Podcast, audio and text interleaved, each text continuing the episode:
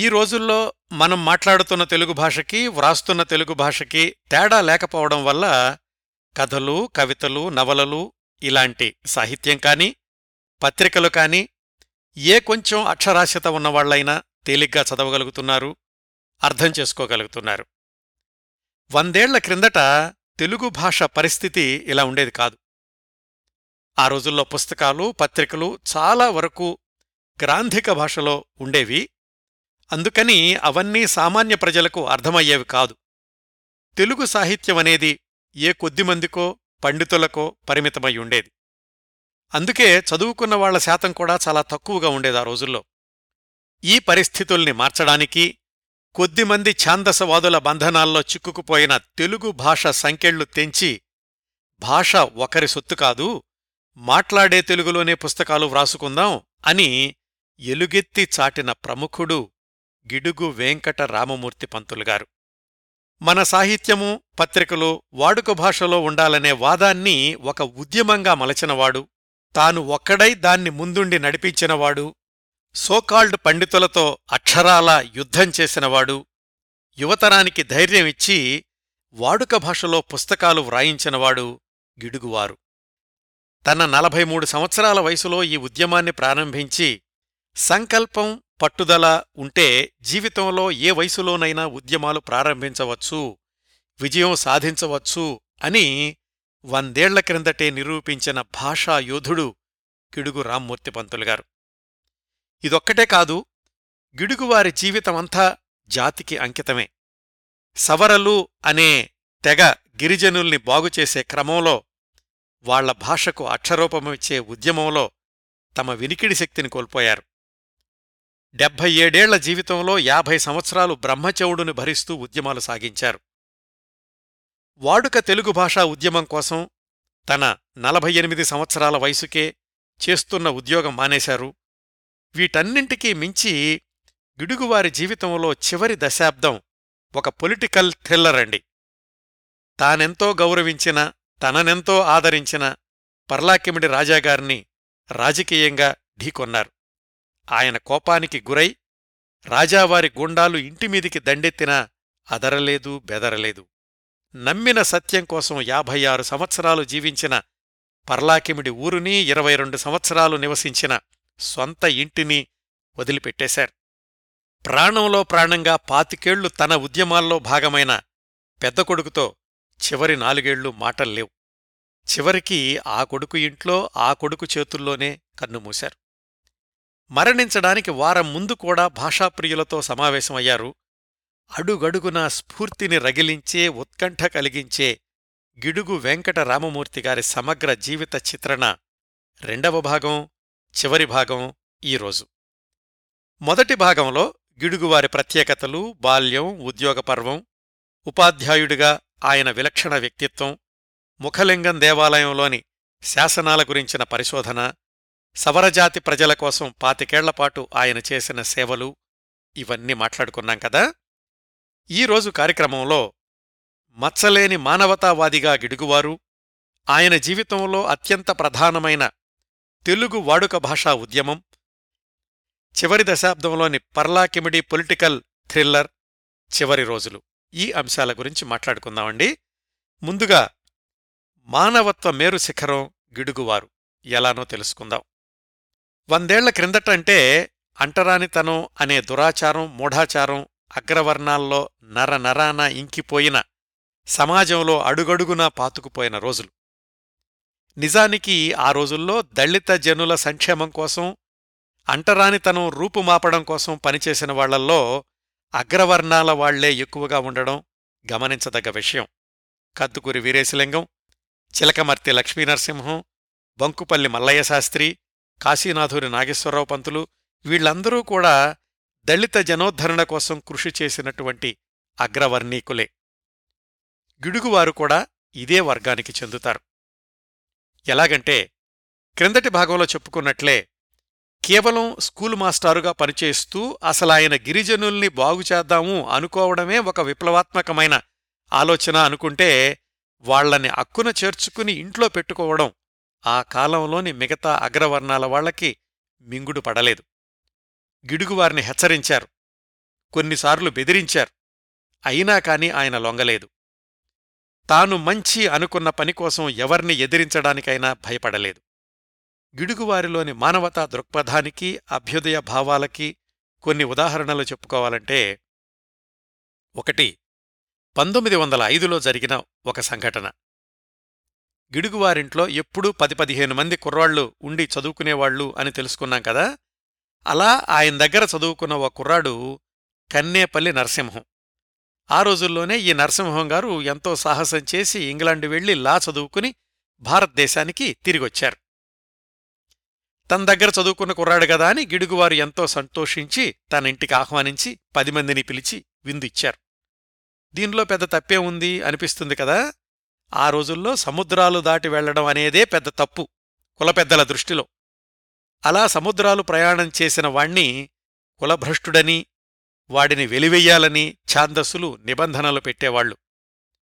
గిడుగువారు ఆ కన్నేపల్లి నరసింహంకి విందు ఇచ్చినప్పుడు కూడా అగ్రవర్ణాల వాళ్లు ఆయన మీద దండెత్తారు. కులభ్రష్టుడైన వాణ్ణి ఇంటికి పిలిచావు, పైగా విందు కూడా ఇచ్చావు, నిన్ను వెలివేస్తాము అన్నారు. గిడుగువారు మీ ఇష్టం వచ్చినట్లు చేసుకోండి పోండి అన్నారు. అలాగే మరొక ఉదాహరణ, బంకుపల్లె మల్లయ్య శాస్త్రిగారని ఆ రోజుల్లో ఒక పండితుడుండేవాడు. ఈయన గురించి కూడా నేను లోగడ పూర్తిస్థాయి కార్యక్రమం చేశాను. ఈ మల్లయ్య శాస్త్రిగారు కూడా అభ్యుదయవాదే. వాళ్లమ్మాయి చిన్నప్పుడు భర్తను కోల్పోయింది. వీరేశలింగం పంతులుగారు మొదలుపెట్టినటువంటి వితంతు వివాహ ఉద్యమం సంఘ వ్యతిరేకతను ఎదుర్కొంటూ ముందుకి సాగుతున్నటువంటి రోజులు అవన్నీ.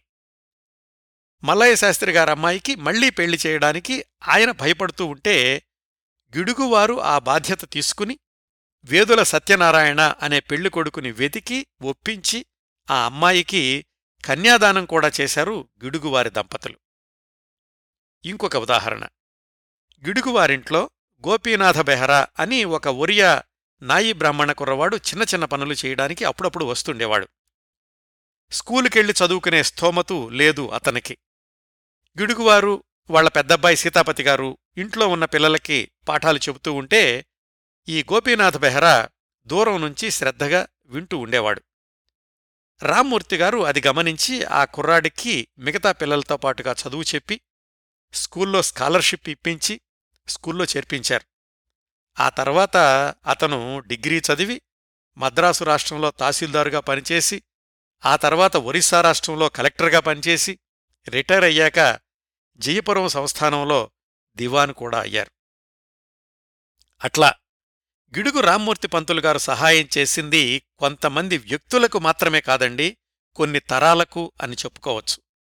ఇలాంటి సంఘటనలు గిడుగు రామ్మూర్తి పంతులు గారి జీవితంలో చివరి వరకు కనిపిస్తూనే ఉంటాయి. ఆ తర్వాత గిడుగువారి జీవితంలో అత్యంత కీలకమైన భాగం వాడుక తెలుగు భాషా ఉద్యమం. దీని గురించి వివరంగా తెలుసుకుందాం. ప్రతి సంవత్సరం ఆగస్టు ఇరవై తొమ్మిదిన మనందరం తెలుగు భాషా దినోత్సవం అని జరుపుకుంటాం కదా. అది గిడుగు రామ్మూర్తి పంతులు గారి జన్మదినం. ఆయన ఎంతో సేవ చేశారు అని మాత్రమే అనుకుంటాం, కానీ ఆ ఉద్యమం గురించి వివరంగా తెలుసుకుంటుంటే గూస్ బంప్స్ అంటారు చూడండి, అలాంటి అనుభూతి కలుగుతుందండి. ఇంతకుముందు చెప్పినట్లే రామ్మూర్తి పంతులు గారు హిస్టరీ మాస్టారు, ఇంగ్లీషు మాస్టారు. తెలుగు భాష, తెలుగులో ప్రాచీన సాహిత్యం ఇలాంటి వాటితోటి అస్సలు ఏమీ సంబంధం లేదు. వాటి గురించి ఆలోచించేటంత తీరిక కూడా ఉండేది కాదాయనకి పంతొమ్మిది వందల ఆరు వరకు. ఎందుకంటే ఒకవైపు ఉద్యోగం, ఇంకొక వైపు సవర భాష గురించినటువంటి కృషి. ఈ నేపథ్యంలో ఆయన నలభై మూడు సంవత్సరాల వయసులో ప్రారంభమైంది తెలుగు వాడుక భాషలోనే పుస్తకాలు వ్రాయించాలి అనేటటువంటి ప్రయత్నం. ఆ తరువాత ఆయన జీవితాంతం కొనసాగించినటువంటి ఉద్యమం. దానికి పునాది వేసిన వ్యక్తి ఒక ఆంగ్లేయుడు అంటే ఆశ్చర్యంగా ఉంటుంది కదా. ఆయన పేరు యేట్స్, బ్రిటిష్ దొర అంటుండేవాళ్ళ ఆ రోజుల్లో. ఈ యేట్స్ దొర పంతొమ్మిది వందల ఐదు ప్రాంతాల్లో ఉత్తరాంధ్ర జిల్లాలకు స్కూళ్ల ఇన్స్పెక్టర్గా వచ్చాడు. సహజంగానే అలా నియమించబడినటువంటి బ్రిటిష్ అధికారులు ముందుగా చేసేటటువంటి పనేంటంటే స్థానికంగా ఉన్న భాషను నేర్చుకోవడం. యేట్స్ దొర కూడా విశాఖపట్నంలో తన ఉద్యోగం ప్రారంభించినప్పుడు తెలుగు నేర్చుకోవడం మొదలుపెట్టాడు. అప్పుడు ఆయనకి ఎదురైనటువంటి ఇబ్బంది ఏమిటంటే మాట్లాడే తెలుగు భాష ఒక రకంగా ఉంటోంది, పుస్తకాల్లోని తెలుగు భాష ఇంకో రకంగా ఉంటోంది. ఎందుకీ తేడా? మనం మాట్లాడుకునే భాషలోనే పుస్తకాలు కూడా ఎందుకు వ్రాయకూడదు అని ఆయనకు పెద్ద సందేహం వచ్చింది. ఒక పండితుణ్ణి అడిగాడాయన. అబ్బే, మాట్లాడే భాష చాలా చవక భాష అండి, వ్యాకరణ దోషాలుంటాయి, అందుకనే వ్యాకరణబద్ధమైన గ్రాంధికాన్ని పుస్తకాలు వ్రాయడానికి ఉపయోగిస్తున్నాము అని సమాధానమిచ్చాడు ఆ పండితుడు. యేట్సు దొర ఆ సమాధానంతో సంతృప్తి చెందలేదు. ఆంగ్ల భాషలో ఇలాంటి తేడా లేదు కదా, తెలుగులోనే ఎందుకు అన్న సందేహం ఆయన్ని వదిలిపెట్టలేదు. Visakhapatnam AVN college principal PT Srinivasa Iyengar ఆయన్ని మళ్లీ అదే ప్రశ్న అడిగాడు ఈ యేట్స్. శ్రీనివాస అయ్యంగార్ కొన్నాళ్లు ఆలోచించి, నాకు సరైన సమాధానం దొరకడం లేదండి, విజయనగరంలో గురజాడ అప్పారావు అని ఒక రచయిత ఉన్నాడు, ఆయన అడగండి అన్నాడు. ఈ యేట్స్ దొర స్కూళ్ల ఇన్స్పెక్టర్ కదా, ఆ పని మీద విజయనగరం వెళ్ళినప్పుడు గురజాడ అప్పారావు గారి దగ్గర ఈ ప్రసక్తి తీసుకొచ్చాడు. వాడుక భాష వ్రాయడం అనేది నాకు కూడా సమర్థనీయమే, కాని చాలామంది పండితులు అలా చెయ్యనివ్వడం లేదు. మీకింకో సలహా ఇస్తాను, పర్లాకిమిడిలో గిడుగు రామ్మూర్తి పంతులు అనే మాస్టర్ ఒక ఆయన ఉన్నాడు, ఆయన సవర భాష మీద చాలా పరిశోధన చేశాడు, బహుశా ఆయన మీకేమైనా సహాయపడతాడేమో చూడండి అన్నారు గురజాడప్పారావు గారు. అలా యేట్స్ దొర పర్లాకిమిడి వెళ్లి రామ్మూర్తిగారిని కలుసుకున్నాడు. అప్పటికే గిడుగు రామ్మూర్తి పంతులు గారు సవర భాషకు వ్యాకరణం వ్రాసేటప్పుడు వివిధ భాషా తత్వాలను బాగా అధ్యయనం చేశారు. యేట్స్ దొర వాడుక భాషలోనే తెలుగు పుస్తకాలు రాయొచ్చు కదా అని అడిగినప్పుడు రామ్మూర్తిగారిలో ఒక కొత్త వెలుగు, కొత్త ఆలోచన, కొత్త స్పందన కలిగాయి. అవును కదా, వాడుక భాష కావ్యభాష ఎందుకు కాకూడదు అని తీవ్రమైన పరిశోధనకు పూనుకున్నారు రామ్మూర్తి పంతులు గారు. అయితే వెంటనే దాన్ని ఒక ఉద్యమంలాగా మలచలేదు. అంతవరకు ఆయన తెలుగు భాష పుట్టుపూర్వోత్తరాలు, ప్రాచీన సాహిత్యం, వీటి గురించి అస్సలు చదవలేదు. యేట్సు దొరతోటి చెప్పాడాయన, మీరు చెప్పిన సలహాని కార్యాచరణ రూపంలోకి తీసుకురావాలంటే ఈ సోకాల్డ్ పండితుల్ని ఎదిరించాలి. అలా చెయ్యాలంటే ముందుగా నేను పాత గ్రంథాలన్నింటినీ చదవాలి అని చెప్పి ఆ రోజునుంచే ప్రాచీన సాహిత్యంలో వాడుక భాష ఉందా లేదా అని పరిశోధన ప్రారంభించారు. ఎక్కడెక్కడో తిరిగి తాటాకు గ్రంథాలన్నింటినీ సేకరించి వాటిని అధ్యయనం చేయడం మొదలుపెట్టారు. కొంతమంది ఊరికే ఇచ్చేవాళ్లు, కొంతమంది డబ్బులు కట్టమనేవాళ్లు. ఆయన సొంత సంపాదనల నుంచి ధనం వెచ్చించి ఆ తాటాకు గ్రంథాలు కొని వాటిని చదవడం మొదలుపెట్టారు. ఆయన మనవడు తన పుస్తకంలో వ్రాశారు, ఇలా ఆయన అధ్యయనానికి ఆయన చెవుడు ఉపయోగపడింది. బయట శబ్దాలేమీ వినపడకపోవడం అనేది ఆ సమయంలో ఆయనకు ఒక వరమయ్యింది. ఆయన ఏకాగ్రతకు ఎవరూ భంగం కలిగించలేకపోయారు అని. వంద నూట పది సంవత్సరాల క్రిందట గిడుగు రామ్మూర్తి పంతులు గారు కొనసాగించిన ఈ భాషా ఉద్యమాన్ని జాగ్రత్తగా విశ్లేషిస్తే అనేక యాజమాన్య పాఠాలు, అంటే మేనేజ్మెంట్ లెసన్స్ కనిపిస్తాయండి. ఆ రోజుల్లో ఇలాంటి ఉద్యమాలకు వ్యూహకర్తలు, విరాళాలు, ప్రసారమాధ్యమాలు, వెంట నడిచే కార్యకర్తలు ఇలాంటివేమీ ఉండే కాదు. గిడుగువారొక్కరే ఒంటిచేతిమీద నడిపించిన ఉద్యమం అదంతా. ఆయన ముందుగా ఆలోచించి ప్రణాళికాబద్ధంగా రూపకల్పన చేసి ఉండకపోవచ్చు, కానీ ఆయన సాగించిన ఉద్యమంలో కనిపించే దశలు ఇవన్నీ. ముందుగా నాలుగేళ్లపాటు పాత గ్రంథాలన్నీ చదివి తన వాదానికి, అంటే సాహిత్యం వాడుక భాషలోనే ఉండాలి అనే వాదానికి కావలసినటువంటి మద్దతు సమాచారం, అంటే సపోర్టింగ్ ఇన్ఫర్మేషన్ అంతా సేకరించి పెట్టుకున్నారు. దాని తర్వాత చిన్న చిన్న సమావేశాలకు వెళ్ళి అసలు తన వాదాన్ని వాళ్లు ఎలా గ్రహించగలుగుతున్నారు అని పరీక్షించుకున్నారు. అంటే శాంప్లింగ్ అన్నమాట. ఈ దశ పంతొమ్మిది వందల ఆరు నుంచి పంతొమ్మిది వందల పది దాకా కొనసాగింది. ఈ దశలో గ్రాంధిక భాషావాదులు పంతులుగారిని అంతగా పట్టించుకోలేదు. దాని తర్వాత ఉద్యమం అంటే కేవలం ప్రచారం, ఉపన్యాసాలు మాత్రమే కాదు, తాను కూడా అభ్యాసాత్మకంగా, అంటే ప్రాక్టికల్గా నిరూపించాలి అనుకున్నారు. వాడుక భాషలో కొన్ని పుస్తకాలు, ముందు మాటలు వ్రాయించారు. ఇది పంతొమ్మిది వందల పది నుంచి పంతొమ్మిది వందల పద్నాలుగు దాకా జరిగిందనుకోవచ్చు. అప్పుడు గ్రాంధిక భాషావాదులు మేల్కొన్నారు. ఈయన్నిలాగే వదిలేస్తే భాషను భ్రష్టు పట్టిస్తాడు వాళ్ల దృష్టిలోనండి అని రామ్మూర్తి పంతులు గారిని ఎదిరించడం, ఖండించడం ప్రారంభించారు. అక్కడ్నుంచి అంటే పంతొమ్మిది వందల పద్నాలుగు ప్రాంతాల నుంచి రామ్మూర్తిగారొక్కరే ఒకవైపు, మిగతా హేమాహేమీ పండిత పెద్దలందరూ ఇంకొక వైపు. వాళ్లకేమో పిఠాపురం రాజాగారి మద్దతు, ఆర్థిక సహకారం ఉండేది. రామ్మూర్తిగారిలో చల్లారని సంకల్పం ఒక్కటే ఉంది. ఇరుపక్షాల మధ్య హోరాహోరీ పోరాటం కొనసాగింది పంతొమ్మిది వందల ఇరవై దాకా. అప్పటికీ ఆయన ఉద్యమం మొదలుపెట్టిన పద్నాలుగు సంవత్సరాలకి ఆనాటి యువతరానికి ధైర్యం వచ్చింది.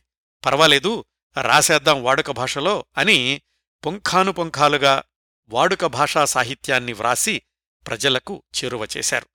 అప్పట్నుంచి రామ్మూర్తిగారు ఆశించిన ఫలితాలు రావటం మొదలయ్యాయి.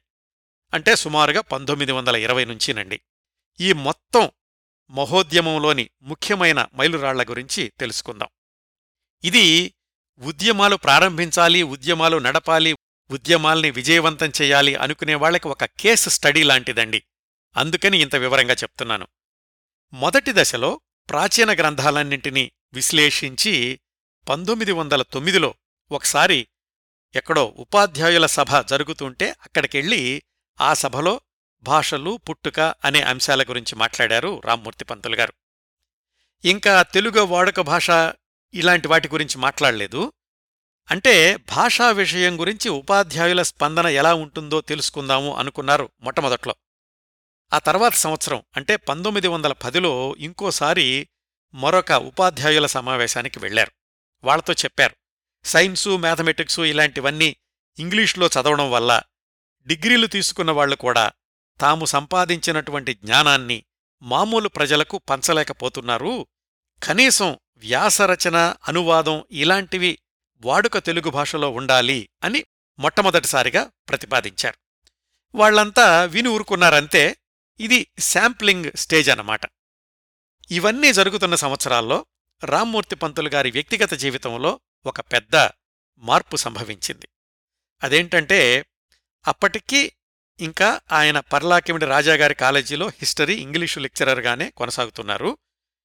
పంతొమ్మిది వందల పదకొండులో జమీందారుగారు మరణించడంతోటి పిల్లలు ఇంకా మైనర్లే అవడంతోటి వాళ్ల ఆస్తులన్నీ కోర్టులకెక్కడం జరిగింది. అప్పుడు రాజావారి విద్యాసంస్థల్ని ప్రభుత్వం తీసేసుకుని ముప్పై సంవత్సరాలు పనిచేసిన వాళ్లెవరికైనా కావాలంటే పదవీ విరమణ చెయ్యొచ్చు, వాళ్లకి గ్రాట్యుటీ ఇస్తాము అని ప్రకటించారు. వాడుక భాషా ఉద్యమాన్ని ముందుకు తీసుకెళ్లాలి అంటే చాలా పోరాటం చెయ్యాలి. ఉద్యోగం చేస్తూ అది కొనసాగించడం కష్టమవుతుంది అని రామ్మూర్తి పంతులు గారు ఉద్యోగం నుంచి పదవీ విరమణ చెయ్యడానికి నిశ్చయించుకున్నారు. పైగా అప్పటికి వాళ్ల పెద్దబ్బాయి సీతాపతి గారు జైపూర్ కళాశాలలో లెక్చరర్గా పనిచేస్తున్నారు. ఆయన్ని తన పోస్టులోకి వచ్చేలాగా అంటే పర్లాకిమిడికి తీసుకొచ్చేలాగా ఏర్పాట్లు చేసుకుని పంతొమ్మిది వందల పదకొండులో రామ్మూర్తిగారు అధికారికంగా పదవీ విరమణ చేశారు. అప్పటికీ ఆయన వయసు కేవలం నలభై ఎనిమిది సంవత్సరాలు. ఎనిమిది వేల రూపాయలో తొమ్మిది వేల రూపాయలో గ్రాట్యుటీ వచ్చింది. ఆ డబ్బులతోటి స్థలం కొనుక్కుని ఇల్లు కట్టుకోవడానికి మరొక మూడు నాలుగు సంవత్సరాలు పట్టింది. ఆయన పదవీ విరమణ చేసినటువంటి మర్నాడే వాళ్ల పెద్దబ్బాయి సీతాపతి గారు జైపూర్ నుంచి పర్లాకిమిడికి బదిలీ మీద వచ్చేసి వాళ్ల నాన్నగారు కూర్చున్న కుర్చీలోనే కూర్చుని అదే ఉద్యోగంలో కొనసాగారు. ఆ రోజు నుంచి పంతొమ్మిది వందల ముప్పై ఒకటిలో రాజావారు ఉద్యోగంలో నుంచి తీసేసేదాకా అదే కాలేజీలో పనిచేస్తూ, తండ్రికి ఉద్యమంలో సహాయం చేస్తూ, కుటుంబ బాధ్యతలన్నింటినీ తనే తీసుకుని తండ్రికి తగ్గ తనయుడు అనిపించుకున్నారు గిడుగు సీతాపతిగారు. ఇంకా వివరాలు కథాక్రమంలో చెప్తాను. ఇంకా రామ్మూర్తిగారి ఉద్యమంలోని మైలురాళ్లను చూస్తూ పంతొమ్మిది వందల పదకొండు నుంచి పంతొమ్మిది వందల ఇరవై దాకా వెళదాం. పంతొమ్మిది వందల పదకొండుకి గిడుగు రామ్మూర్తి పంతులు గారు, ఆయన మిత్రుడు గురజాడ అప్పారావు గారు యూనివర్సిటీలో సెనేట్ కమిటీ సభ్యులుగా ఉండేవాళ్లు. వాడుక భాషలో వ్రాయడాన్ని ప్రోత్సహించడం అనేది తమతోనే మొదలుపెట్టాలి అనుకున్నారు. పాఠశాలల్లో, కళాశాలల్లో ఇంగ్లీష్ నుంచి తెలుగుకి అనువాదం చెయ్యడం అనేటటువంటి అభ్యాసాలు, అలాగే తెలుగు వ్యాసాలు, వీటిని వాడుక భాషలోనే వ్రాయొచ్చు అని యూనివర్సిటీ సెనేట్ సమావేశాల్లో ప్రతిపాదించి దాన్ని ఆమోదింపచేసుకున్నారు. ఆ సమయంలోనే ఏడ్స్ ద్వారా శెట్టి లక్ష్మీ నరసింహం అనే ఆయన్ను ప్రోత్సహించి గ్రీకు పురాణ కథలు అనే పుస్తకాన్ని సరళ గ్రాంధికంలో వ్రాయించారు. దాన్ని ఎస్ఎస్ఎల్సి వాళ్లకి ఉపవాచకంగా పెట్టించారు. దానికి Visakhapatnam AVN college principal Srinivasa Iyengar మామూలు తెలుగులోనే పీఠిక కూడా వ్రాశారు. ఆ శ్రీనివాస అయ్యంగారే తాను సొంతంగా ఒక లెక్కల పుస్తకాన్ని వ్యావహారిక తెలుగు భాషలో వ్రాసి ప్రచురించారు. వేదం వెంకటాచలయ్య అనే ఆయన విధిలేక వైద్యుడు అనే పుస్తకాన్ని వాడుక భాషలో వ్రాశారు. ఈ ప్రయత్నాలన్నీ గమనించిన గురజాడ అప్పారావు గారు ముత్యాల సరాలు ప్రయత్నాన్ని పునఃప్రారంభించారు. అదే రోజుల్లో ఆయన దిద్దుబాటుతో ప్రారంభించి కథల్ని కూడా వాడుక భాషలో వ్రాయడం కొనసాగించారు. ఎవరు? గురజాడ అప్పారావు గారు. ఇట్లా వీళ్ల ప్రయత్నాలు ఇలాగే ముందుకెళితే మిగతా ఉద్యమం అవసరమే ఉండేది కాదు. కాని అదెలా జరుగుతుంది? ఇవన్నీ చూస్తున్న పండితులకి ఆగ్రహం కట్టలు తెంచుకుంది. పాఠ్యపుస్తకాలన్నీ వ్యావహారిక భాషలో ఉంటే ఇంకా తమ పాండిత్యానికి గౌరవం ఏముంటుంది, తమ ఉద్యోగాలేమవుతాయి అనే భయం పట్టుకుంది. వాళ్లందరూ సంఘటితమై ఈ వాడుక భాషా ఉద్యమాన్ని అత్యంత శక్తివంతంగా ప్రతిఘటించడానికి సన్నద్ధమయ్యారు. గిడుగు రామ్మూర్తి పంతులు గారి బృందాన్ని దుష్ట చతుష్టయం అని ప్రచారం చేయడం మొదలుపెట్టారు. ఎట్లా? తెలుగు తెలియని ఒక దొర అంటే ఏట్స్, అరవ తెలుగు మాట్లాడే ఒక అయ్యంగార్ అంటే శ్రీనివాస అయ్యంగార్, గ్రామ్య భాష తప్ప గ్రాంధిక భాష రాని ఒక నాటకకర్త అంటే గురజాడ అప్పారావు గారు, గ్రాంధిక భాషతో పరిచయం లేని ఒక సవర వాగను శాసనుడు అంటే రామ్మూర్తి పంతులు గారు. ఇట్లా ఈ నలుగురు దుష్టచతుష్టయం కలిసి గ్రాంధిక భాషను నాశనం చేస్తున్నారు అని రోడ్డుకెక్కారు. జయంతి రామయ్య పంతులు అనే ఆయన వాళ్లకి నాయకుడు. పిఠాపురం రాజాగారు వాళ్లకి ఆర్థిక సహాయం చేయడానికి ముందుకొచ్చారు. హోరాహోరీ పోరాటం మొదలైంది. ఈ వాడుక భాషావాదాన్ని ఖండిస్తూ తీర్మానాలు చేశారు. ప్రభుత్వానికి, యూనివర్సిటీలకి నివేదికలు పంపించారు.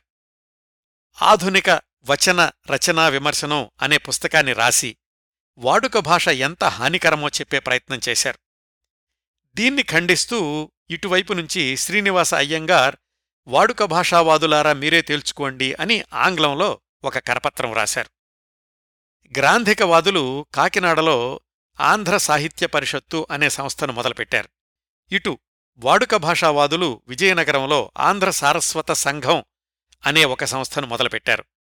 గ్రాంధికవాదులకేమో పిఠాపురం రాజాగారినుంచి డబ్బులు పుష్కలంగా అందుతూ ఉండేవి కాబట్టి పరిషత్ పత్రిక అనే పత్రికను కూడా ప్రారంభించారు.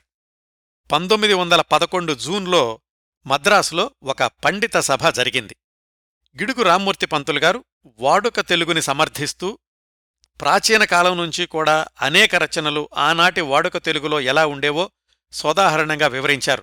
తనతోపాటు తీసుకెళ్లినటువంటి తాటాకు గ్రంథాలను కూడా చూపించారు.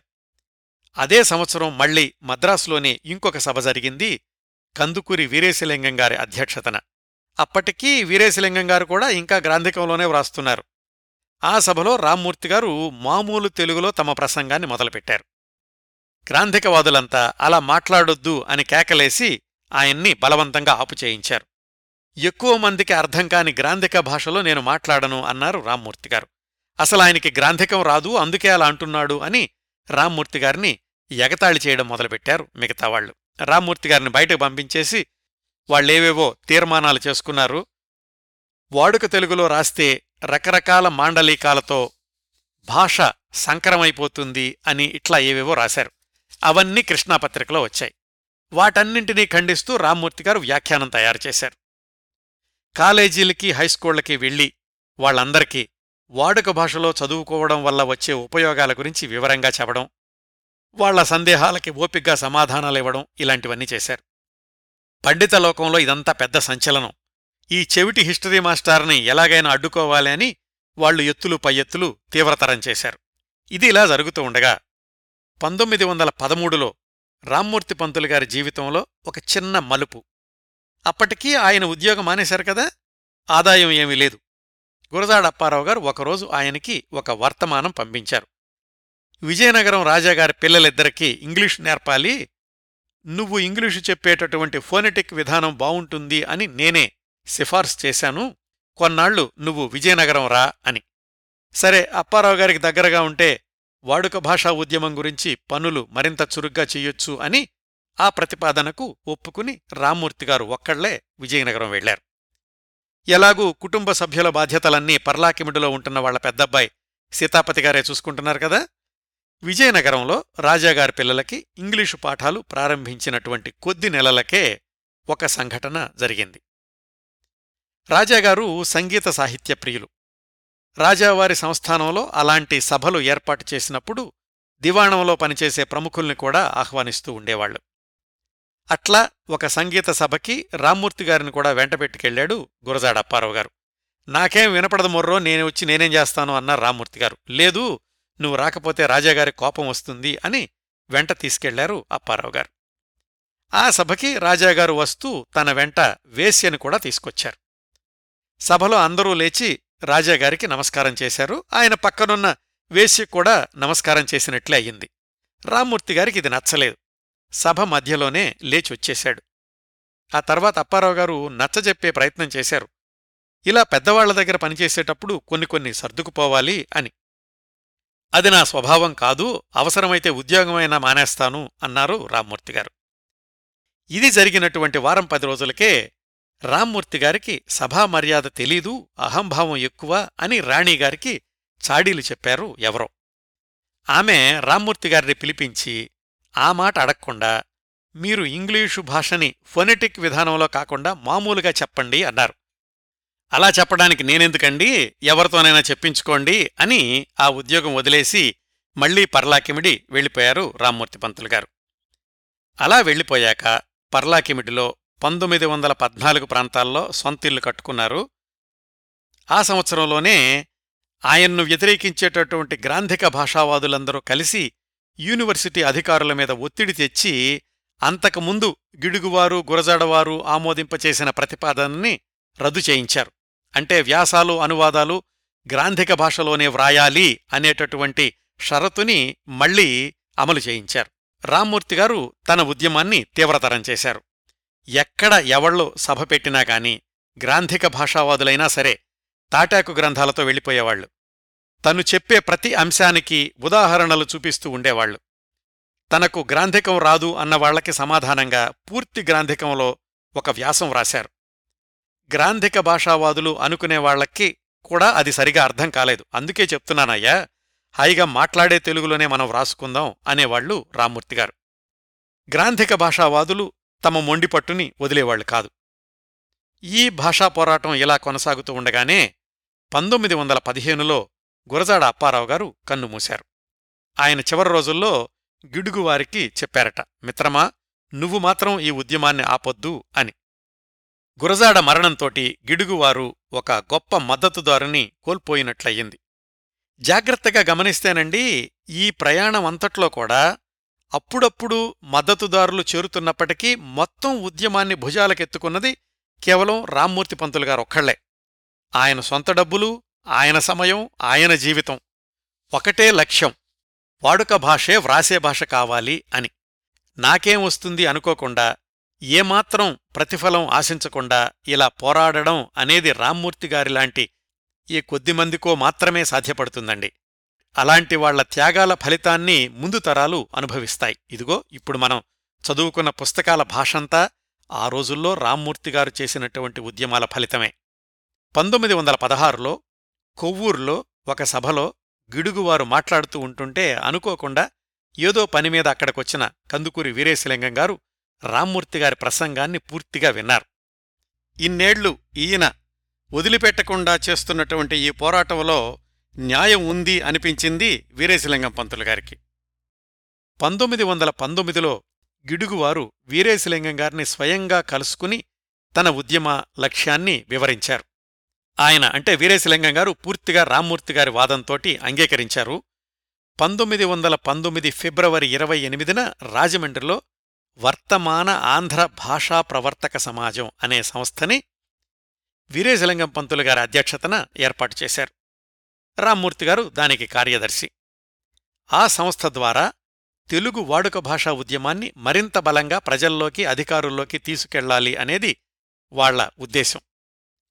వీరేశలింగం పంతులు గారు కూడా ఈ ఉద్యమంలో చేరారు అంటే దానికి మరింత బలం వస్తుంది. అయితే దురదృష్టవశాత్తు ఆ సంస్థని ఏర్పాటు చేసిన మూడు నెలలకే వీరేశలింగం పంతులు గారు మరణించడంతోటి రామ్మూర్తి పంతులు గారు మళ్లీ ఒంటరి పోరాటం కొనసాగించక తప్పలేదు. అప్పటికీ రామ్మూర్తిగారు ఈ ఉద్యమాన్ని ప్రారంభించి పదేళ్లయింది కదా. ఆ పంతొమ్మిది వందల పంతొమ్మిదిలోనే తన ఉద్యమాన్ని తీవ్రతరం చేయడం కోసమని తెలుగు అనేటటువంటి మాసపత్రికను ప్రారంభించారు పర్లాకిమిటి నుంచే. మళ్లీ దాన్ని ప్రారంభించడానికి, దానికి పెట్టుబడి, ఇవంతా కూడా ఆయన సొంత డబ్బులు. మిత్రులేవో కొంత కొంత విరాళాలు సహాయం చేశారు. ఆ పత్రిక ఒక సంవత్సరం పాటు నడిచింది. దాంట్లో ఎక్కువగా ఈ వాడుక భాషలోనే వ్రాయడం వల్ల ఉండేటటువంటి ఉపయోగాలు, దానిలో ఉండేటటువంటి సౌందర్యం, సౌలభ్యం, ఇలాంటి వాటి గురించి పుంఖానుపుంఖాలుగా వ్యాసాలు వ్రాశారు. ఇవన్నీ చదివేసరికి ఆ తరం యువతరానికి, పత్రికా సంపాదకులకి చైతన్యం వచ్చింది. కృష్ణాపత్రిక ముట్నూరు కృష్ణారావు గారు, ఆంధ్రపత్రిక కాశీనాథు నాగేశ్వరరావు పంతులు గారు తమ తమ పత్రికల్లో వాడుక భాషలో వ్యాసాలు, కొన్ని వార్తలు ప్రచురించడం మొదలుపెట్టారు. వీళ్లు ఇచ్చినటువంటి ధైర్యంతో తెనాల్లో సాహితీ సమితి అనే సంస్థని ఏర్పాటు చేశారు ఆనాటి యువకులైన నోరి నరసింహశాస్త్రి గారు, తల్లావజ్జుల శివశంకరస్వామి గారు మొదలైనవాళ్లు. ఆ స్ఫూర్తితో యువకులంతా స్వేచ్ఛగా కలం విప్పారు. అంతవరకు ఏదైనా వ్రాయాలి అని ఉన్నప్పటికీ గ్రాంధిక భాష కురుకుడు పడని కారణంగా ఆగిపోయిన వాళ్లంతా హాయిగా వాడుక తెలుగులో కథలు, కవితలు, నాటకాలు, నాటికలు, గేయాలు ఇలాంటివన్నీ వ్రాయడం మొదలుపెట్టారు. ఇంకా గ్రాంధిక భాషావాదులు తలవంచక తప్పలేదు. వాళ్ల వాదాన్ని వాళ్లు కొనసాగిస్తున్నప్పటికీ ఇటు వాడుక తెలుగులో సాహిత్యం వెల్లువెత్తసాగింది. చింతాదీక్షితులు, మునిమాణిక్యం నరసింహారావు, మొక్కపాటి నరసింహశాస్త్రి, నండూరి సుబ్బారావు, అడవి బాపిరాజు మొదలైన వాళ్లంతా వాడుక తెలుగులో అద్భుతమైన సాహిత్యాన్ని ప్రచురించడం ప్రారంభించారు. పంతొమ్మిది వందల ఇరవై రెండులో ఉన్నవ లక్ష్మీనారాయణ గారి నవల మాలపల్లి వాడుక భాషలో వెలువడిన మొట్టమొదటి తెలుగు నవల అయ్యింది. అప్పుడప్పుడే కలం పడుతున్నటువంటి చలంగారు కూడా వాడుక తెలుగులో తన ప్రభంజనాన్ని కొనసాగించడం మొదలుపెట్టారు. పంతొమ్మిది వందల ఇరవై నాలుగు వచ్చేసరికి గిడుగు రామ్మూర్తిగారు పద్దెనిమిది సంవత్సరాలుగా కొనసాగించిన ఉద్యమం మంచి ఫలితాలనిచ్చింది. తొంభై శాతం పైగా పుస్తకాలన్నీ వాడుక భాషలోనే వ్రాయడం మొదలుపెట్టారు. స్కూలు, కాలేజీల్లోని పాఠ్యగ్రంథాలు మాత్రం ఇంకా ఇంగ్లీష్లోనే ఉండేవి. తెలుగు భాష పాఠ్యపుస్తకమేమో గ్రాంధికంలోనే కొనసాగుతూ ఉండేది. అవి మారడానికి మరొక నలభై సంవత్సరాలు పట్టిందనుకోండి. ఆ ప్రయత్నాలు కూడా రామ్మూర్తిగారు జీవితాంతం వదిలిపెట్టలేదు. పంతొమ్మిది వందల ఇరవై ఎనిమిది ముప్పై మూడు మధ్యలో మళ్లీ సవరభాష కోసం రామ్మూర్తి పంతులు గారు, సీతాపతి గారు చేసినటువంటి కృషి గురించి క్రిందటి భాగంలో మాట్లాడుకున్నాం కదా. ఇంకా పంతొమ్మిది వందల ముప్పై ప్రాంతాల నుంచి రామ్మూర్తి పంతులు గారి జీవితంలో అస్సలు ఊహించని మరొక దశ, మరొక ఉద్యమం, మరొక పోరాటం. అదే పర్లాకిమిడి పొలిటికల్ థ్రిల్లర్. ఎక్కువగా ప్రచారంలోకి రాని ఈ ఉద్యమం యొక్క వివరాలు, వాటిల్లో రామ్మూర్తిగారు, సీతాపతిగారు చూపించినటువంటి తెగువ, ధైర్యం, రాజకీయ రణరంగంలో వాళ్లు పడినటువంటి ఇబ్బందులు, వీటి గురించి తెలుసుకుందాం. అసలు రామ్మూర్తిగారు, వాళ్లబ్బాయి సీతాపతిగారు ప్రత్యక్ష రాజకీయాల్లోకి ఎందుకొచ్చారు? ఆ సందర్భంలో పర్లాకిమిడి రాజాగారితో ఢీకొనేటటువంటి పరిస్థితులు ఎందుకు వచ్చాయి తెలుసుకోవడానికి మనం పంతొమ్మిది వందల ఇరవై ఎనిమిది నుంచి ప్రారంభించాలండి. అంటే గిడుగు రామ్మూర్తి పంతులు గారు కొనసాగిస్తున్న తెలుగు వాడుక భాషా ఉద్యమం చాలా వరకు విజయవంతమైంది అప్పటికీ, అంటే పంతొమ్మిది వందల ఇరవై ఎనిమిదికి. పంతులుగారి పేరు, పర్లాకిమిడి ఊరు పేరు ఆంధ్ర ప్రాంతమంతా మారుమోగిపోయింది. ఈ పరిణామం పర్లాకిమిడి రాజాగారికి చాలా ఆనందం కలిగించింది. ఒక్క మనిషి చేసిన ఉద్యమం వల్ల తన ప్రాంతానికి, తన సంస్థానానికి కూడా పేరొచ్చినందుకు రామ్మూర్తి పంతులు గారిని అభినందించారు పర్లాకిమిడి జమీందారు గారు. అప్పటికీ రామ్మూర్తి పంతులు గారు పర్లాకిమిడి ఊరొచ్చి నలభై ఎనిమిదేళ్లయింది. జమీందారు గారంటే పంతులుగారి కుటుంబానికి ఎంతో భక్తి, వీళ్లంటే రాజాగారికి ఎంతో గౌరవం. ఈ పరిస్థితుల్లో కాస్త కాస్త తేడా రావడం మొదలైంది పంతొమ్మిది వందల ఇరవై ఎనిమిదిలో జరిగిన ఒక చిన్న సంఘటన మూలంగా. ఆ సంవత్సరం కాలేజీ ప్రిన్సిపాల్ పదవి ఖాళీ అయింది. నిజానికి సీతాపతి గారికి, అంటే రామ్మూర్తి గారి పెద్దబ్బాయికి ఆ ప్రమోషన్ రావాల్సింది. కానీ ఆయనకంటే కేవలం వారం రోజులు సీనియర్ అయిన పారనంది జగన్నాథస్వామి అని ఆయన ఉన్నారు. జమీందారు గారితో ఉన్న సాన్నిహిత్యం వల్ల సీతాపతి గారు తన ప్రమోషన్ని అడ్డుకుంటారేమో అని ఆ జగన్నాథస్వామి గారు ముందు జాగ్రత్త చర్యగా సీతాపతి గారికి, రాజుగారికి మధ్య అంతరాయం పెంచాలని ప్రయత్నాలు ప్రారంభించాడు. అదే రోజుల్లో భీమునిపట్నంలో రాజాగారి ఆధ్వర్యంలో భారతీతీర్థ వార్షికోత్సవాలు జరిగాయి. వాటి నిర్వహణ బాధ్యతలో సీతాపతి గారు కూడా పాలుపంచుకున్నారు. ఆ ఉత్సవాల్లో జరిగినటువంటి చిన్న చిన్న పొరపాట్లని గోరంతలు కొండంతలు చేసి ఆ జగన్నాథస్వామి అనే ఆయన సీతాపతి గారి గురించి జమీందారు గారికి చాడీలు చెప్పాడు. ఇంత చిన్నగా మొదలైనటువంటి జమీందారు గిడుగు కుటుంబాల మధ్య అపార్థాలు ఆ తర్వాత సంవత్సరాల్లో ఏడాదికేడాదికి పెరిగిపోయి వాళ్ళిద్దరి మధ్య బద్ధ శత్రుత్వం ఏర్పడింది. ఎలాగంటే, ఆ రోజుల్లో ఒరిస్సా, బీహార్ ఈ రెండు రాష్ట్రాలు కలిసి ఒకే రాష్ట్రంగా ఉండేవి. ఒరియా భాష మాట్లాడేటటువంటి ప్రాంతాలను విడతీసి ఒరిస్సా ప్రత్యేక రాష్ట్రంగా ఏర్పాటు చెయ్యాలి అని అప్పటికి చాలా సంవత్సరాలుగా ఉద్యమం కొనసాగుతోంది. అది పంతొమ్మిది వందల ముప్పైకి ఒక కొలిక్కొచ్చి ఒరిస్సా రాష్ట్రం ఏర్పడడం అనేది దాదాపుగా ఖరారైంది. ఇంకా పూర్తిగా నిర్ణయం జరగలేదు. పర్లాకిమిడిలోనూ చుట్టుపక్కల గ్రామాల్లోనూ ఒరియా భాష మాట్లాడేవాళ్లంతా పర్లాకిమిడి రాజుగారిని కలుసుకుని మన ప్రాంతాన్ని కూడా కొత్తగా ఏర్పడబోతున్న ఒరిస్సా రాష్ట్రంలో కలిపేద్దాం అని విజ్ఞప్తి చేశారు. రాజాగారు ఆ ప్రతిపాదనకు సుముఖంగా ఉన్నారు. నిజానికి పర్లాకిమిడి పట్నంలో కానీ ఆ తాలూకాలో కానీ ఒరియా కంటే తెలుగు మాట్లాడేవాళ్లే ఎక్కువగా ఉండేవాళ్లు. అయితే చాలామంది తెలుగువాళ్లు రాజాగారి దయాదాక్షిణ్యాలతో బ్రతికేవాళ్లు కాబట్టి ఆయన ఏది చెబితే దానికే ఓటేసేవాళ్లు తెలుగువాళ్లు కూడా. వాస్తవాలను గ్రహించి తెలుగువాళ్లు ఎక్కువగా ఉన్నారు కాబట్టి పర్లాకిమిడిని చుట్టుపక్కల ప్రాంతాలని ఒరిస్సాలో కలపకూడదు అనుకునేవాళ్లు ఆ విషయాన్ని రాజాగారికి ఎలా చెప్పాలా అని ఆలోచిస్తూ గిడుగు రామ్మూర్తి పంతులు గారి దగ్గరకు వచ్చారు. రాజాగారు పంతులుగారు చెబితే వింటారేమోనని వాళ్ల ఆశ. ఈ విషయాన్ని కూలంకషంగా విశ్లేషించినటువంటి పంతులుగారికి కూడా పర్లాకిమిడి ప్రాంతమంతా ఆంధ్రాలోనే ఉండిపోవాలి, ఒరిస్సాలో చేర్చకూడదు అని విశ్వసించారు.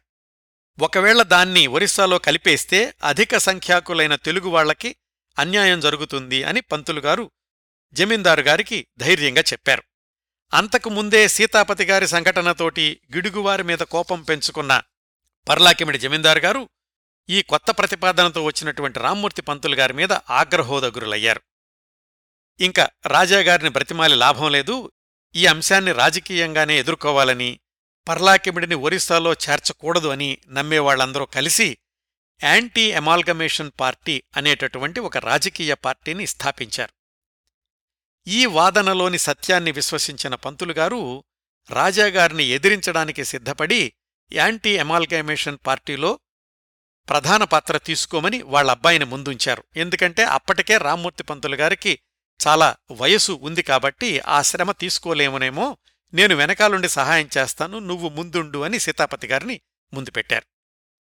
అసలు పర్లాకిమిడి జమీందారులు కూడా ఇప్పుడైతే ఒరియా మాట్లాడుతున్నారు కానీ నిజానికి వాళ్ళు ఒకప్పుడు ఆంధ్రులే అని నిరూపిస్తూ ఆ ప్రాంతాన్ని ఒరిస్సాలో కలపకూడదు అంటూ గవర్నమెంటుకి విజ్ఞప్తులు పంపించడం మొదలుపెట్టారు ఈ యాంటీ అమాల్గమేషన్ పార్టీ వాళ్లు. వాటన్నింటినీ డ్రాఫ్ట్ చేస్తోంది రామ్మూర్తి పంతులు గారే. పంతొమ్మిది వందల ముప్పై ఒకటిలో పర్లాకిమిడి మున్సిపాలిటీ ఎన్నికల్లో యాంటీ అమాల్గమేషన్ పార్టీ తరఫున అభ్యర్థుల్ని రంగంలోకి దించారు. కాని జమీందారు గారి బలం ముందు వీళ్ల బలం చాలలేదు. యాంటీ అమాల్గమేషన్ వాళ్లు ఎవ్వరూ గెలవలేదు. ఉద్యమంలో ఎన్ని ఆటుపోట్లుంటాయో బాగా తెలిసినటువంటి పంతులుగారు నిరుత్సాహపడలేదు. ఆ సమయంలోనే బ్రిటిష్ ప్రభుత్వం నియమించినటువంటి ఓడెనెల్ కమిటీ అనేవాళ్లు పర్లాకిమిడికి వచ్చారు. ఆ ప్రాంతాన్ని ఒరిస్సాలో చేర్చాలా లేదా అనే విషయంలో ప్రజల అభిప్రాయాలు తెలుసుకోవడానికి. జనాభా లెక్కలు, చరిత్ర వివరాలు వీటితోటి రామ్మూర్తిగారు వాళ్లబ్బాయి సీతాపతి గారు ఒక సమగ్రమైన నివేదిక తయారుచేసి ఆ ఓడెనెల్ కమిటీ వాళ్లకి సమర్పించారు. ఈ విషయం తెలుసుకున్నటువంటి పర్లాకిమిడి రాజాగారు అగ్గిమీద గుగ్గిలం అయిపోయారు. తన కాలేజీలో పనిచేస్తూ తనకి వ్యతిరేకంగా రిపోర్టు రాస్తాడా అనే కోపంతోటి సీతాపతి గారిని ఉద్యోగంలో నుంచి తీసేశారు. అప్పటికీ ఇరవై సంవత్సరాలుగా సీతాపతి గారు అక్కడే పనిచేస్తున్నారు. పైగా పంతులుగారి కుటుంబం అంతటికీ కూడా ఆయన జీతం ఒక్కటే ఆధారం. సీతాపతి గారు కోర్టుకెళ్లారు, కానీ అది ప్రైవేటు కాలేజీ కాబట్టి రాజాగారిదే తుది నిర్ణయం అంది కోర్టు. అంతే, ఆ విధంగా పంతొమ్మిది వందల ముప్పై ఒకటిలో సీతాపతి గారి ఉద్యోగం పోయింది. ఆయన వయసు నలభై ఆరు సంవత్సరాలు, రామ్మూర్తిగారి వయసు అరవై ఎనిమిది సంవత్సరాలు. ఇద్దరికీ ఆదాయం లేదు. దానికి తోడు యాంటీ అమాల్గమేషన్ పార్టీ కార్యకలాపాలు, రాజాగారి కోపానికి గురవ్వడం.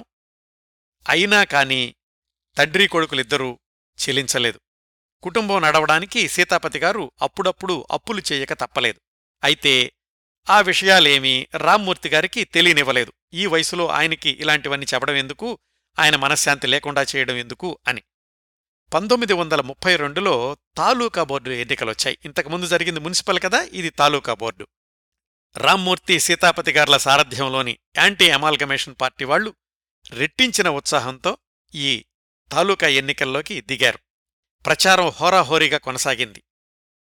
అన్ని హంగులు ఉన్నటువంటి రాజాగారు ఒకవైపు, కేవలం ప్రజాబలం, నైతిక మద్దతు ఉన్న యాంటీ అమాల్గమేషన్ పార్టీ వాళ్లు ఇంకొక వైపు. తొమ్మిది ఏడు మెజారిటీతో యాంటీ అమాల్గమేషన్ వాళ్లే నెగ్గారు. రేపు తాలూకా బోర్డు ప్రెసిడెంటు ఎలక్షన్లో అనగా ఈ రాజాగారి తరఫు వాళ్లు రామ్మూర్తిగారి వర్గంలోని ఒకళ్లని కిడ్నాప్ చేశారు. ఎందుకంటే అప్పుడు ఎనిమిది ఎనిమిది అవుతుంది కదా, అందుకని రామ్మూర్తిగారు రంగంలోకి దిగారు. తన మనుషుల్ని సైకిళ్ల మీద వెతికి పట్టుకురండి ఆ కుర్రాణ్ణి అని పంపించారు. వాళ్లు అలాగా వెళ్లి వెతికి ఆ కిడ్నాప్ చేయబడినటువంటి మెంబర్ని వెనక్కి తీసుకొచ్చారు.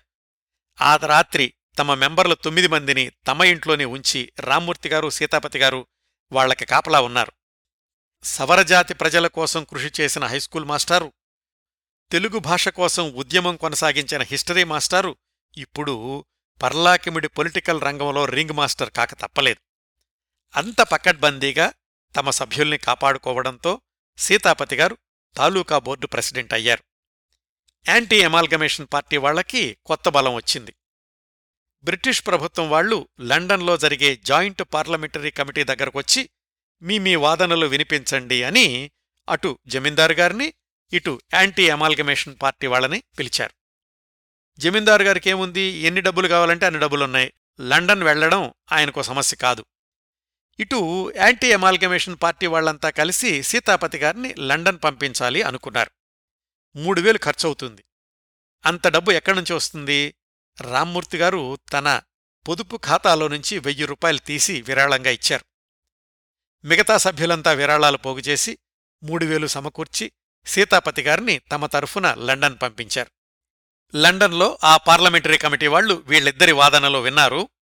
ఇంకా వాళ్లేమీ నిర్ణయం తీసుకోకముందే ఒరిస్సా రాష్ట్ర ఏర్పాటు అనేది తాత్కాలికంగా వాయిదా పడింది. పంతొమ్మిది వందల ముప్పై మూడొచ్చింది. రామ్మూర్తి పంతులు గారికి డెబ్బై సంవత్సరాలు నిండాయి. రాజమండ్రిలో అభిమానులంతా కలిసి సన్మాన సభ ఏర్పాటు చేశారు. పంతొమ్మిది వందల ముప్పై మూడు డిసెంబర్ ఇరవై రెండు ఇరవై మూడు ఇరవై నాలుగు రాజమండ్రి పట్టణమంతా వాడుక తెలుగు భాషావాదులతోటి నిండిపోయింది. రామ్మూర్తి పంతులు గారు అప్పటి వరకు చేసిన కృషినంతటినీ నాలుగు పెద్ద పుస్తకాలుగా ప్రచురించారు. వాటిల్లో గద్య చింతామణి అనేది ఆర్కైవ్ డాట్ ఓఆర్జీలో దొరుకుతోందండి, మీరు కూడా చదవండి. రామ్మూర్తిగారి గొప్పతనం ఏమిటో అర్థమవుతుంది. వార్తాపత్రికలు, రవాణా సాధనాలు, ప్రసార సాధనాలు లేని నూట పదిహేను సంవత్సరాల క్రిందట ఆయన అంత పరిశోధన ఎలా చేశారా అని ఆశ్చర్యపోక తప్పదు మనం ఆ పుస్తకం చూస్తే. సరే, మళ్ళీ పంతొమ్మిది వందల ముప్పై నాలుగు వచ్చింది. ఒరిస్సా రాష్ట్ర ఏర్పాట్లు మళ్లీ ప్రారంభం కావడంతోటి తాలూకా బోర్డు రద్దయింది. పర్లాకిమిడి రాజాగారు తెలుగువాళ్లల్లో చీలిక తీసుకురాగలిగారు. మళ్లీ మున్సిపల్ ఎలక్షన్లొచ్చినాయి. ఈ ఎలక్షన్లలో గెలిస్తే తమ వాదానికి బలం చేకూరుతుంది అని రామ్మూర్తిగారు సీతాపతిగారు యాంటీ అమాల్గమేషన్ పార్టీ సభ్యుల్ని అన్ని వార్డుల్లోనూ నిలబెట్టారు. కాని అప్పటికే రాజాగారు అమలుపరిచినటువంటి విభజించి పాలించు విధానం విజయవంతమైంది. తెలుగువాళ్ల కన్నుని తెలుగువాళ్లతోనే పొడిపించడం అనేది. అంతవరకు యాంటీ అమాల్గమేషన్ పార్టీలో ఉన్నవాళ్లలో కొంతమంది వెన్నుపోటు పొడిచారు. యాంటీ అమాల్గమేషన్ పార్టీ వాళ్లు పూర్తిగా ఓడిపోయారు. రాజాగారి దివాను పెద్ద ఊరేగింపు లేవతీశాడు. ఆ కౌంటింగ్ రోజున రాత్రి పదింటికి ఆ ఊరేగింపు పంతులుగారింటివైపు వచ్చింది. అప్పటికి పంతులుగారి రెండో అబ్బాయి వీర్రాజు తన మిత్రుడితో కలిసి ఇంటి బయట అరుగుమీద కూర్చునున్నారు. సీతాపతిగారు లోపలున్నారు. రామ్మూర్తిగారు మేడమీద గదిలో ఏదో వ్రాసుకుంటున్నారు. దివాన్ సారథ్యంలోని ఆ ఊరేగింపు జనం రామ్మూర్తి పంతులుగారింటికి రాగానే పెద్ద పెట్టున నినాదాలు చేశారు. వాళ్లల్లో కొంతమంది రామ్మూర్తిగారింట్లోకి జొరబడి దౌర్జన్యం చెయ్యాలి అన్న ఉద్దేశంతో కత్తులు కర్రలో కూడా తీసుకొచ్చారు. వీళ్ల వీరంగం చూసి అరుగుమీద కూర్చున్నటువంటి రామ్మూర్తి గారి రెండో అబ్బాయి వీర్రాజు, ఆయన మిత్రుడు ఇంట్లోకెళ్లి తలుపులేసేసుకున్నారు. సీతాపతి గారు ఈ విషయం తెలుసుకుని పిరికి పందల్లాగా ఇంట్లో దాక్కోవడం ఏమిటి, పదండి వెళదాం అని తలుపు తీశారు. ఇటువైపు నుంచి దొడ్డిదోవగుండా ఆ మిత్రుణ్ణి పంపించారు తమ పార్టీ కార్యకర్తల్ని తీసుకురమ్మని. సీతాపతి గారు తలుపు తీసి దివాన్ మీదకెళ్లారు. చాచి లెంపమీద కొట్టారు. బయట ఇంత జరుగుతున్నప్పటికీ పైనున్నటువంటి రామ్మూర్తి గారికి ఏమీ తెలియదు. ఎందుకంటే ఆయనకు బ్రహ్మచవుడు కదా. ఈలోగా ఊరేగింపు వాళ్లు రామ్మూర్తి గారింటి మీద రాళ్లు వేయడం మొదలుపెట్టారు. నాన్నగారికి ఏమైనా అవుతుందేమోనని సీతాపతి గారు మేడ మీదకెళ్లారు. అప్పటికే కింద నుంచి పొడవాటి కర్రలతోటి పడవడంతో బయటకొచ్చిన రామ్మూర్తి గారికి దెబ్బలు తగిలాయి. సరిగ్గా అదే సమయానికి యాంటీ అమాల్గమేషన్ పార్టీ కార్యకర్తలు పెద్ద పెద్ద కేకలేస్తూ వాళ్లు కూడా కర్రలతో కత్తులతో రావడంతోటి ఈ దివాన్ బృందం పలాయనం చిత్తగించారు. ఇదేనండి పర్లాకిమిడి పొలిటికల్ థ్రిల్లర్ అన్నానే, ఇలాంటివన్నీ దానిలో భాగమేనన్నమాట. ఈ గొడవలన్నీ జరిగిన దగ్గర్నుంచి జమీందారు గారు రామ్మూర్తి గారి కుటుంబం మీద ప్రత్యక్ష ప్రతీకార చర్యలకు దిగారు.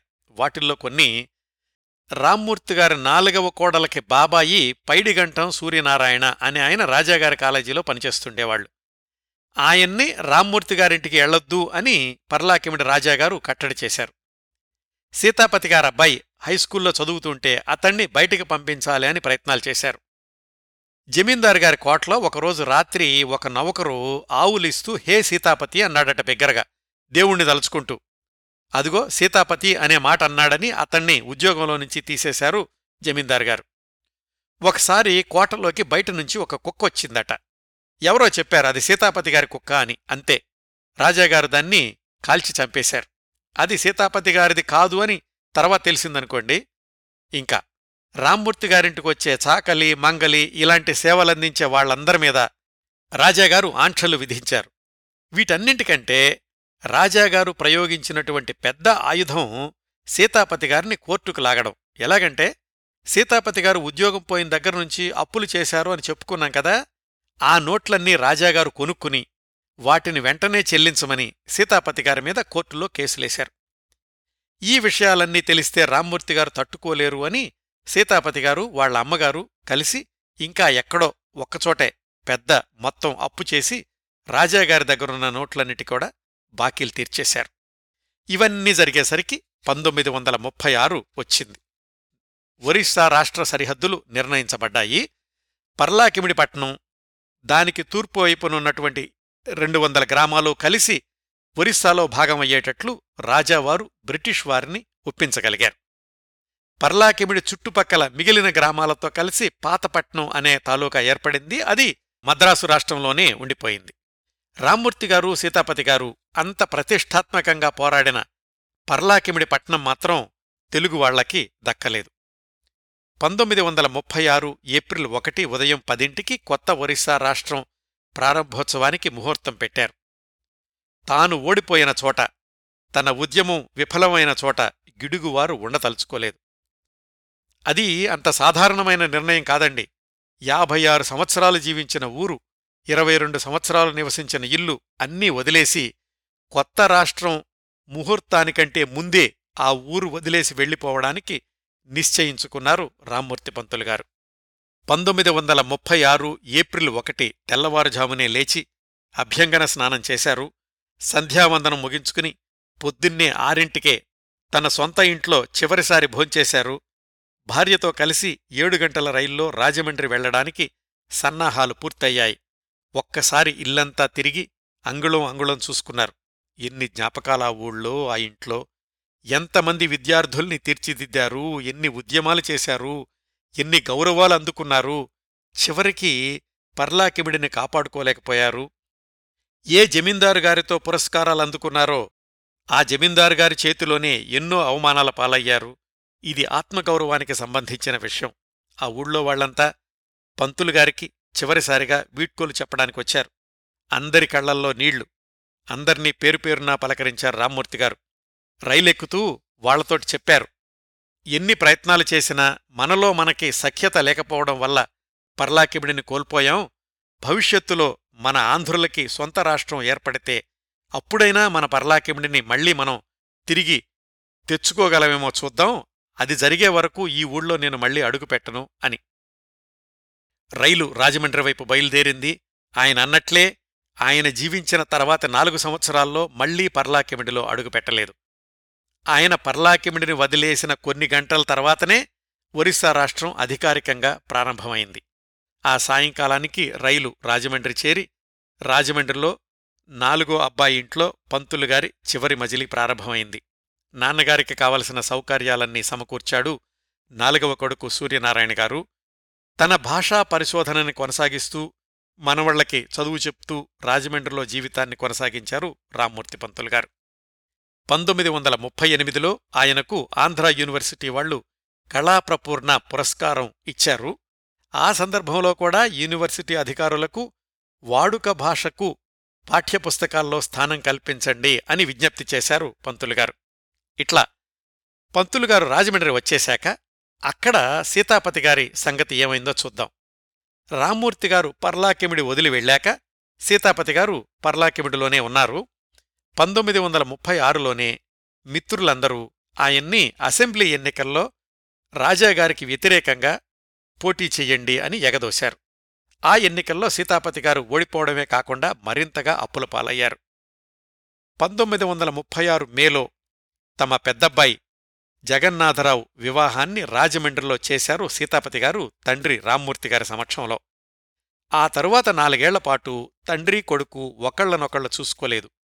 ఉద్యోగం వెతుక్కుంటూ వెళ్లారు సీతాపతిగారు.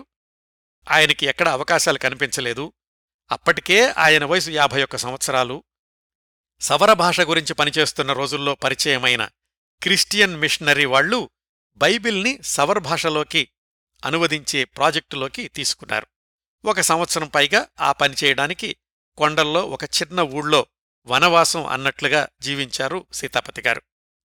ఆ ప్రాజెక్ట్ అయిపోయాక మద్రాసు చేరుకున్నారు, అక్కడ ఏమైనా ఉద్యోగం దొరుకుతుంది అని. గోడవల్లి రాంబ్రహ్మంగారి పత్రికలో కొన్నాళ్లు, కాశీనాథు నాగేశ్వరరావు పంతులుగారి భారతీ పత్రికలో మరికొన్నాళ్లు పనిచేశారు. గోడవల్లి రాంబ్రహ్మంగారి ప్రోత్సాహంతో రైతు బిడ్డ సినిమాలో ఒక చిన్న వేషం వేశారు. ఆ వరుసలో ఒక ఐదారు సినిమాల్లో చిన్న చిన్న వేషాలు వేశారు. ఇవన్నీ కూడా రామ్మూర్తిగారి పెద్దబ్బాయి సీతాపతిగారి గురించినటువంటి విశేషాలండి. పంతొమ్మిది వందల ముప్పై తొమ్మిదవ సంవత్సరం సీతాపతిగారు అప్పుల పాలైనటువంటి విషయం, మద్రాసు వెళ్లి సినిమాల్లో వేషాలు వేస్తున్నటువంటి విషయం తెలిసి రాజమండ్రిలో ఉన్న రామ్మూర్తి పంతులుగారికి విపరీతమైన కోపం వచ్చింది. భార్య దగ్గర కొడుకు గురించి కఠినంగా మాట్లాడుతూ ఉంటే ఆవిడ చెప్పారు, నాకు తెలుసండి వాడు పడిన కష్టాలన్నీ, కావాలనే మీకు చెప్పలేదు, నిజానికి వాడు సంపాదనలో చాలా భాగం మనకోసమే ఖర్చు పెట్టాడు, మన బాధ్యత లేకపోతే అంతో ఇంతో వెనకేసుకుని ఉండేవాడు, అసలు ఆ ఉద్యోగం పోకుండా ఉంటే గనక ఈ ఇబ్బందులే వచ్చేవి కాదు అని వివరంగా చెప్పేసరికి కొడుకుని అపార్థం చేసుకున్నాను అని రామ్మూర్తిగారే బాధపడ్డారు. పర్లాకిమిడిలో ఉన్న ఆ ఇల్లు అమ్మేసి అప్పులన్నీ తీర్చేశారు. పంతొమ్మిది వందల ముప్పై తొమ్మిది చివరకొచ్చేసరికి పంతులుగారి ఆరోగ్యం బాగా దెబ్బతింది. కడుపులో క్యాన్సర్ ఏమోనని రాజమండ్రి డాక్టర్లు అనుమానం వ్యక్తం చేశారు. మెరుగైన వైద్యం కోసం మద్రాసు తీసుకెళ్లమని సలహా ఇచ్చారు. అప్పటికీ పెద్ద కొడుకు సీతాపతిగారు మద్రాసులోనే ఉన్నారు. పంతొమ్మిది వందల ముప్పై తొమ్మిది డిసెంబర్ ఇరవై రెండున పెద్ద మనవడు జగన్నాథరావు తోడుగా రామ్మూర్తిగారు సతీసమేతంగా మద్రాసు వెళ్లారు. అది ఆయన చివరి ప్రయాణం అని ఎవరూ అనుకోలేదు. మేనల్లుడు వరసయ్యే సూర్యనారాయణ గారు అలాగే కొడుకు సీతాపతి గారు వాళ్ళిద్దరూ మద్రాసులో రైల్వే స్టేషన్కొచ్చారు. దాదాపు నాలుగేళ్ల తర్వాత తండ్రి కొడుకులు మళ్లీ ఒకళ్ళనొకళ్ళు చూసుకున్నారు. ఆ క్షణంలో వాళ్ళిద్దరికీ ఎన్నిన్ని జ్ఞాపకాలు గుర్తొచ్చాయో, దశాబ్దాలు కలిపి గడిపిన ఎన్ని తీపి గుర్తులు మనసుల్లో తరంగితమయ్యాయో.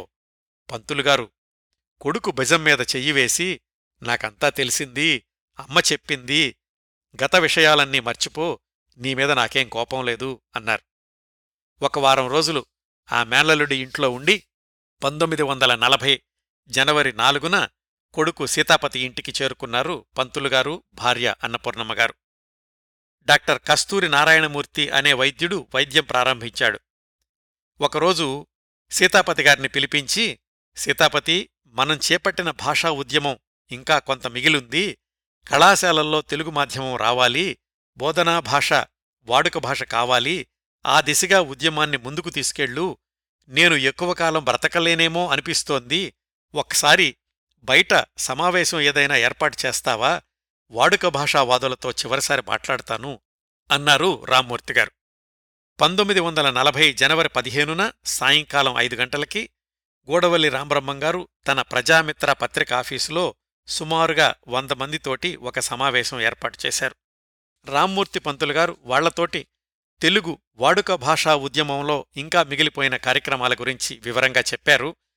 ఆయన జీవితంలో మరొక్క వారమే మిగిలి ఉంది. పంతొమ్మిది వందల నలభై జనవరి పదిహేడు నుంచి రామ్మూర్తిగారి ఆరోగ్యం రోజురోజుకీ క్షీణించసాగింది. భార్య బాధపడుతుంటే ఆయనే చెప్పారు, నీకంటే నేను ముందు పుట్టాను కదా, నేనే ముందెళ్ళిపోవడం సమంజసం కదూ అన్నారు. పంతొమ్మిది వందల నలభై జనవరి ఇరవై రెండు తెల్లవారుజామున నాలుగు గంటల నుంచి పంతులుగారి ఆరోగ్యం నిమిష నిమిషానికి దిగజారింది, మరింత విషమమయ్యింది. కుటుంబ సభ్యులు పక్కనే ఉన్నారు. ఉదయం ఏడు గంటల ఇరవై నిమిషాలకు ఆయన శ్వాస ఆగిపోయింది. డెబ్భై ఏడు సంవత్సరాల జీవితం, జాతికి అంకితమైన జీవితం, ఒక సుదీర్ఘ ప్రయాణం ముగిసినటువంటి క్షణాలు అవన్నీ. మద్రాసులోని ప్రముఖులందరికీ వార్త వెళ్ళింది.